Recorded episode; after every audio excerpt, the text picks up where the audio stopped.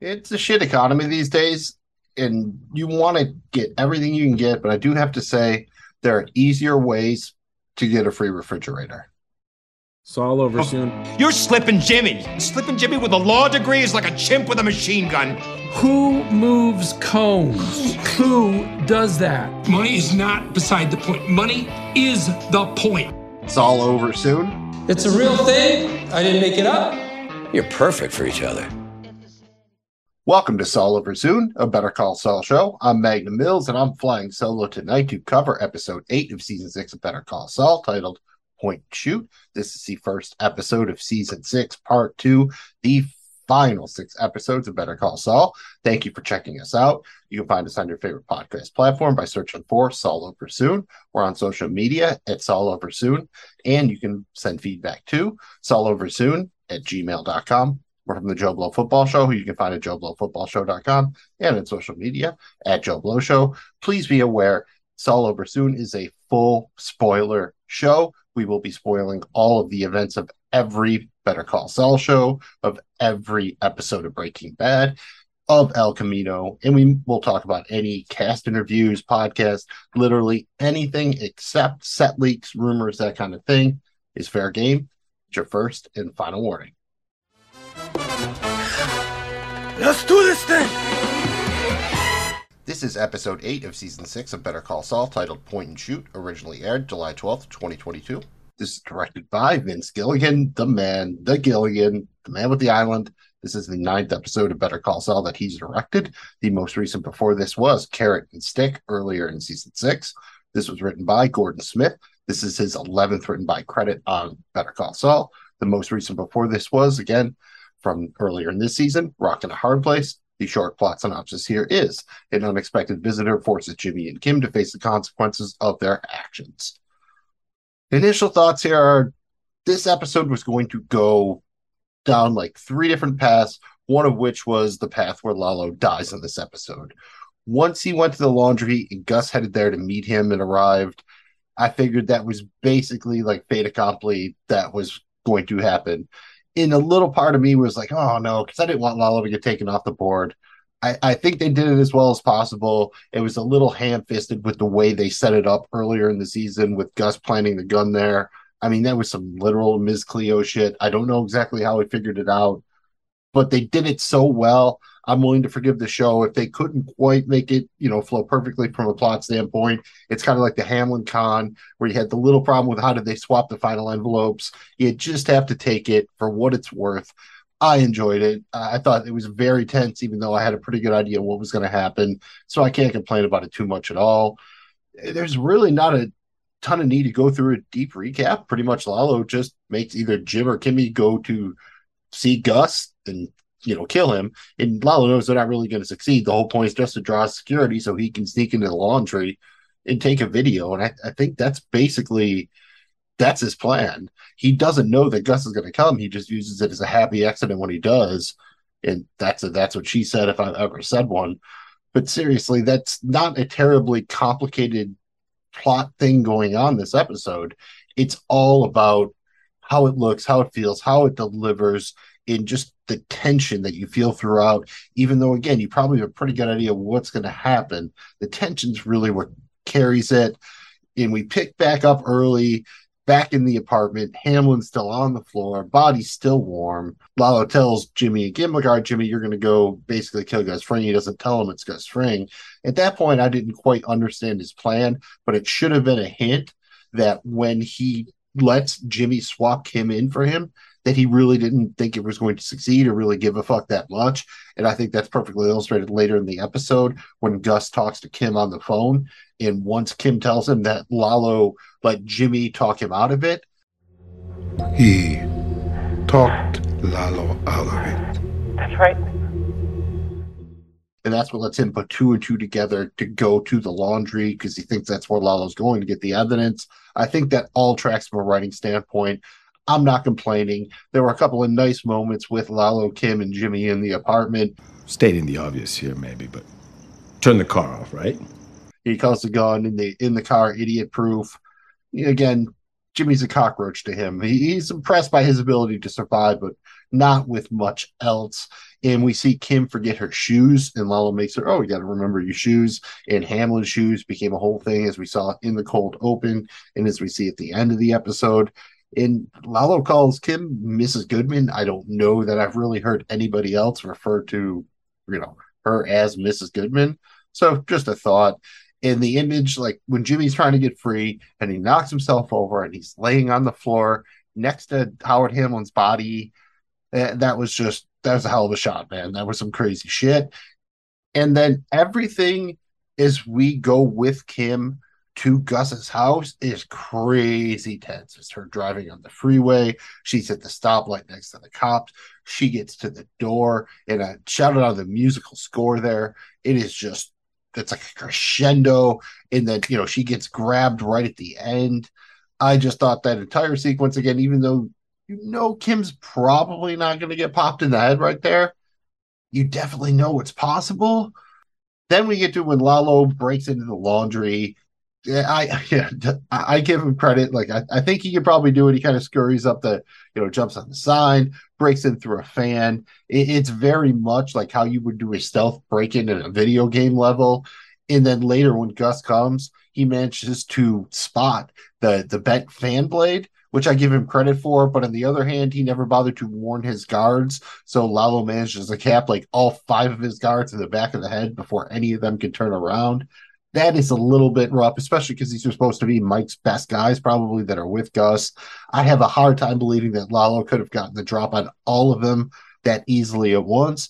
I kind of get why they did it. They just wanted to let the two actors go at it mano y mano. They didn't want to have to deal with somehow the other guys getting taken out or something. But I think it would have been little bit more interesting, and maybe there was a bit of a cat and mouse thing where Lalo took out the guards and Gus was trying to find him or something. Because it does seem again a little bit just too pat that Lalo wants to take him downstairs and follows him all the way and lets him be close enough to, you know, pull the lights, get to where the gun is. I don't have a huge problem with it. But again, this episode, it's really just the tension because you do, you know, once they get Kim, you do get the scene of Gus talking to her on the phone. But after that, you know, you do get a little bit of Mike and uh, Jimmy slash Saul in the apartment or whatever. But for the most part, the, the big set piece of the episode is just mostly set at the laundry and even a decent portion of it after Lalo takes out all of Gus's henchmen and everything and I have to say, shout out Tony Dalton, man. Just the way he does this. He's filming the video on his literally a camcorder, I think, with his gun. He's shooting Gus like he knows he has the body the body armor on and everything. He's just having a grand old time. Uh, just Tony Dalton, so good. And again, Giancarlo also just as good. And there's a little bit of the thing in the back of your head going, well, Gus can't die here so that took a touch away from it, but I thought it was all masterfully done.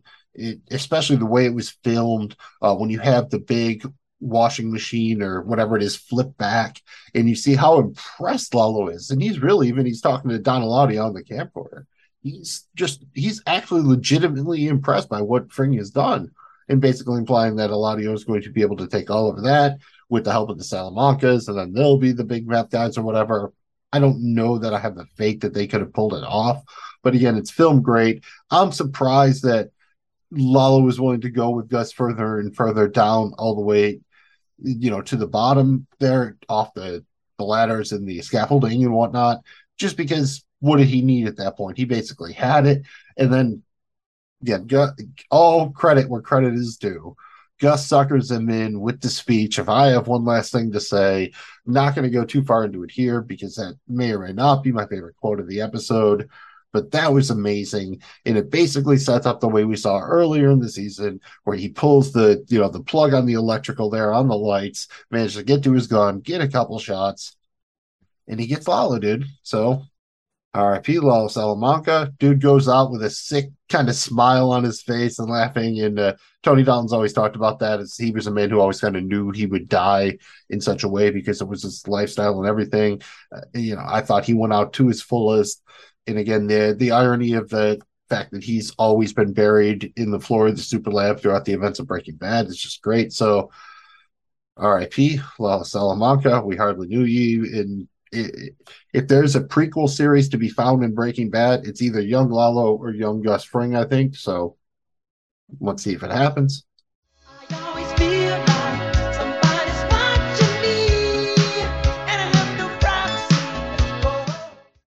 And you got, you know, another good line in there was the fact that Lalo said, Gustavo pensaba que estaba armando un imperio y lo único que estaba haciendo era cavar su propia tumba. Gustavo thought he was building an empire, but all he was building was a tomb. That's definitely ironic as fuck when you figure out that he's the one who actually gets buried there, you know, and to set Gus up on the big line. He's like, Are you done? And Gus is like, No, not yet. And he literally meant like, no, not yet. Of course I'm not yet. I, I come back in, in Breaking Bad. And he does pull the gun till the trigger goes click. Perfect shit. And then after all that, Gus got banged up because Lalo shot him multiple times. He did have the body armor R, but a couple, you know, went through a bit. So he calls Lyle, you know, his man and Los Pollos Hermanos to take over the whatnot and whatever. And I got to say, both Gus and Lyle are true fucking professionals. This is Lyle's big moment. You know, he's uh, ready. It's mom spaghetti. He's B Rabbit there. I hope he doesn't blow it. Loving that. And I think Mike's conversation with Gus in that moment, that feels like, all right, now they're fully on the level of where they are at in Breaking Bad. Uh, Jamie G likes to talk about that a lot about what it took to get Mike to kind of that level where I don't think he's necessarily like ever at the point where Gus will unquestionably listen to him, but he definitely regards his opinion very highly. I think he's there now. In yeah, man, just not a lot left after that again, because for the most part, Saul spends most of the episode, you know, either uh, scared of Lalo or tied up in the chair. And then we get to him and he's sitting in the bathroom. And I, I think it's just an interesting shot when you compare it to how opulent his bathroom is that we see in the opening episode of the season with the golden throne and all that. And here he's just like in the bathroom because he was probably literally getting sick and waiting for Kim, hoping she came home safe. You know, and even though Mike had told him that she was safe, you know he wasn't going to believe it till he saw it. And then when she comes running in, it, it's such a great moment. But then you know you see Hamlin's body there again, and then you get the scene with them and Mike, and Mike telling them that yeah, this never happened. And you know, obviously, we're not going to get to the fact yet that Kim knew that Lalo was alive and Saul did not, and she didn't tell him. But Mike does kind of make it clear when Saul's begging him, like, you know, well, what if Lalo? And Mike's like, told me. You understand me. He is not coming back. I think they did a good job of setting it up with the cops as far as Hamlin's corpse and everything. It's uh, very ironic that they're going to use the con that Jimmy and Kim set up to justify his suicide.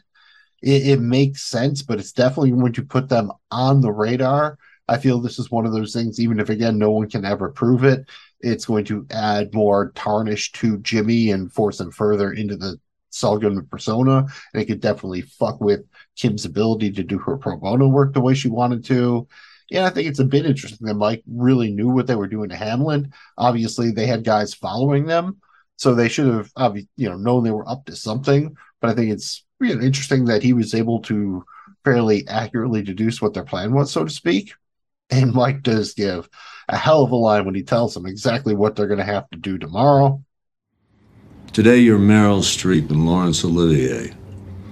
No staring into space, nothing out of the ordinary. You cover. Anybody talks to you, it's just another day that ends in Y. That's all. And that makes a nice transition into Mike's always right. This is pretty straightforward. I'm just going to examine the actions of Mike Ehrmantraut in this episode and ask one simple question Was Mike right? And honestly, this is about as close you'll ever come to seeing Mike not be right. He is right in that if Gus had just stayed where he was, Gus would have been fine. But Gus didn't stay there, and Gus did bring guys, Mike's guys, with him and those guys got knocked out by Lalo. So you do have to Mike, you do have to knock Mike a little bit for having his guys not be quite up to stuff there. Again, he couldn't make Gus stay, but his guys should have they definitely had the tactical advantage. They had the numbers. They knew the territory. They should not have all gotten taken out by Lalo that easy. So that's a little bit of a knock on Mike. But in the end of the day, Mike still knew the right thing to do. Gus still came out of it alive. So what you know, what are you gonna say? It's it is what it is. They live to see another day. Gus lives to meet Walter White, and I still want to be like Mike. Now it's time for me to give my favorite quote or piece of dialogue from the episode. It has to be from me Gus Fring's monologue to Lalo. He goes back and forth between Spanish and English, but the most important part is he's selling this to Lalo to let him walk to where he needs to, but it's also real. This is one of the few times you ever see Gus really drop his mask in like tell people what he's really thinking. And I mean, he calls Eladio a fat pig, a greasy, bloated pimp he calls the cartel a pack of stray dogs with no honor, no vision, no patience, no thought. And the Salamancas, the worst of all of them, they think they believe in blood for blood, but they only understand blood for money. And Gus, he understands blood for blood. And that's why he'll save Hector till last. Uh, I think that's just both fantastic writing, delivered in a terrific way by Giancarlo. Love all of that. That brings me to my favorite scene or moment of the episode. And this is probably a little bit of a Debbie Downer because I'm going with just everything with Gus and Lalo at the laundromat as more or less my favorite scene or moment. Call it what you will. It's you know an extended like two and a half scenes or whatever, but it's magic. Love the actors together. The whole thing's incredible you know that Gus isn't to die, and it's still tense as fuck. That's how you know it's well done. We know that Lalo can't win, and it was still like making the hairs race in the back of my neck and everything. Amazing. Loved all of it. I just, again, I know Lalo had to go. I just wish that he didn't had to. Uh, you know, along that, uh, RIP, uh, Paulie Walnuts, Tony Sirico in honor of one of our favorite characters, it's time to choose our Nacho Nacho Man. I want to be a Nacho Man. Or woman of the week. This is our MVP for the episode Point and Shoot. It's just me here. And, you know, you could argue that maybe Miss Cleo was involved, or I have no idea. Doctor Strange, something, but you got to give it up for Gus Fring. He did the thing, right? First, he knew Lalo was alive when everyone thought he was dead. And then he managed to plant the gun and then he killed him. It's all almost otherworldly, but that's always been kind of that aspect of Gus Fring about how smart he was. And they made him that smart deliberately to prove how smart Walter White was and to give him an adversary that can operate on an equal level.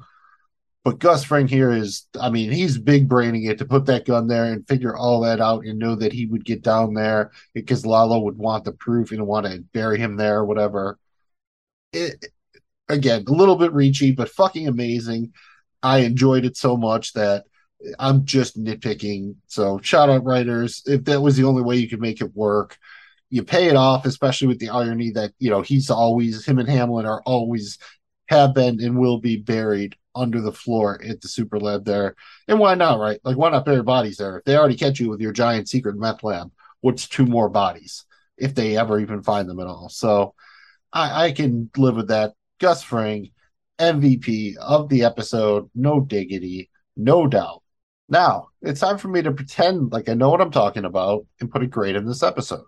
And what we do on the show is we grade each episode on a scale of 1 to 10 Marco's Pinky. this was a good one. Not quite as good as episode seven of season six, the finale there, part one. I'm going to give 9.5 pinky rings to point shoot. Again, nothing really wrong. I think there were a couple of plot points where I don't quite believe this is exactly how it would have went down. Again, with Gus going to the laundry in the first place, having the gun placed perfectly there, Lalo kind of playing it fast and loose with Jimmy or Kim, even trusting that they would go to uh, Gus's house at all because he didn't have anyone following them. So any problems I have here are basically plotting based. Everything else is just fucking brilliant. The the cinematography, especially the sound design, the music, the acting, everything is on point. Again, I had a pretty good idea of how this episode was going to end, most notably with the death of Lalo, and it was still tense as hell. I liked how they incorporated Hamlin's death both into the cold open and into the very end when Mike is burying the bodies and he takes the shoes and the ring and the wallet. I thought it was incredibly well done yet tasteful and a, a, proper death for a real villain like Tony Dalton, man. Lalo Salamanca, played by Tony Dalton, just absolutely fantastic. Needed a baller ending. Going out, you know, with bullet to the neck, doing his smile and everything. I was, you know, again, I don't know how much higher you can go than that without really fucking up the events of Breaking Bad, but I can take it. It, it was good enough for me. I'm just gonna miss Lalo because again, no Nacho, no Lalo, Hamlin. It's down to Kim and how Jimmy gets uh, the vet's black book, right? That's pretty much it. And that brings us to the, the very end here, where it's just time for a little bit of speculation about what's going to happen in the last five episodes. Did you say over? Nothing is over until we decide it is. At this point, with five left, taking Lalo off the board here, I have to think that we get no more than three of the last five episodes set in this timeline. I'm saying we have at least two that are set in Breaking Bad and or the Gene timeline. I think next episode we get our first Breaking Bad cameo somehow. I'm saying it happens somehow at the, the community college there. Maybe Kim has to go there because I think, dude, Kim's going to go off the deep end after this. Like we saw it happen a little bit when she got into her accident earlier. I can see her here just spiraling. She gives up her pro bono work. And I don't know, maybe she goes to take a substitute teacher job or something. I have I have no idea. And I do think that there's going to be some suspicion around Hamlin's death, whether it's someone like Cliff Main sniffing around, or maybe just now that we know that the, the DA and everything is suspicious of Jimmy slash Saul, they look at this and they could see a connection somehow. I think that's definitely in play. I don't know that it's necessarily going to just be hand waved away in one that's kind of random. But I'm saying that next episode, Jimmy and Kim they they move out of the condo. I don't know if they can keep living there after knowing you know Lalo came in there and you know assaulted them. Hamlin died in there. That's some shit. I think they're breaking that lease.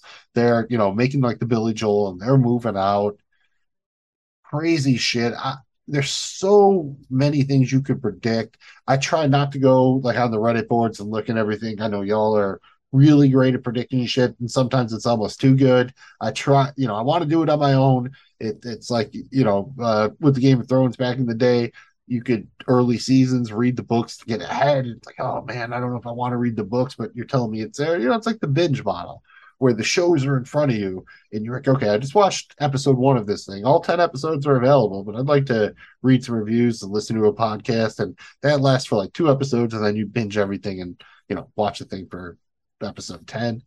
We don't have to do that on Saul Over Soon because we're here every week. There's only five episodes left. They're coming over the next five weeks. We'll be here to cover them all. Next episode is titled fun and games that airs Monday, July 18th. Thank you again for checking out Over Soon. Jamie G should be back with me next week.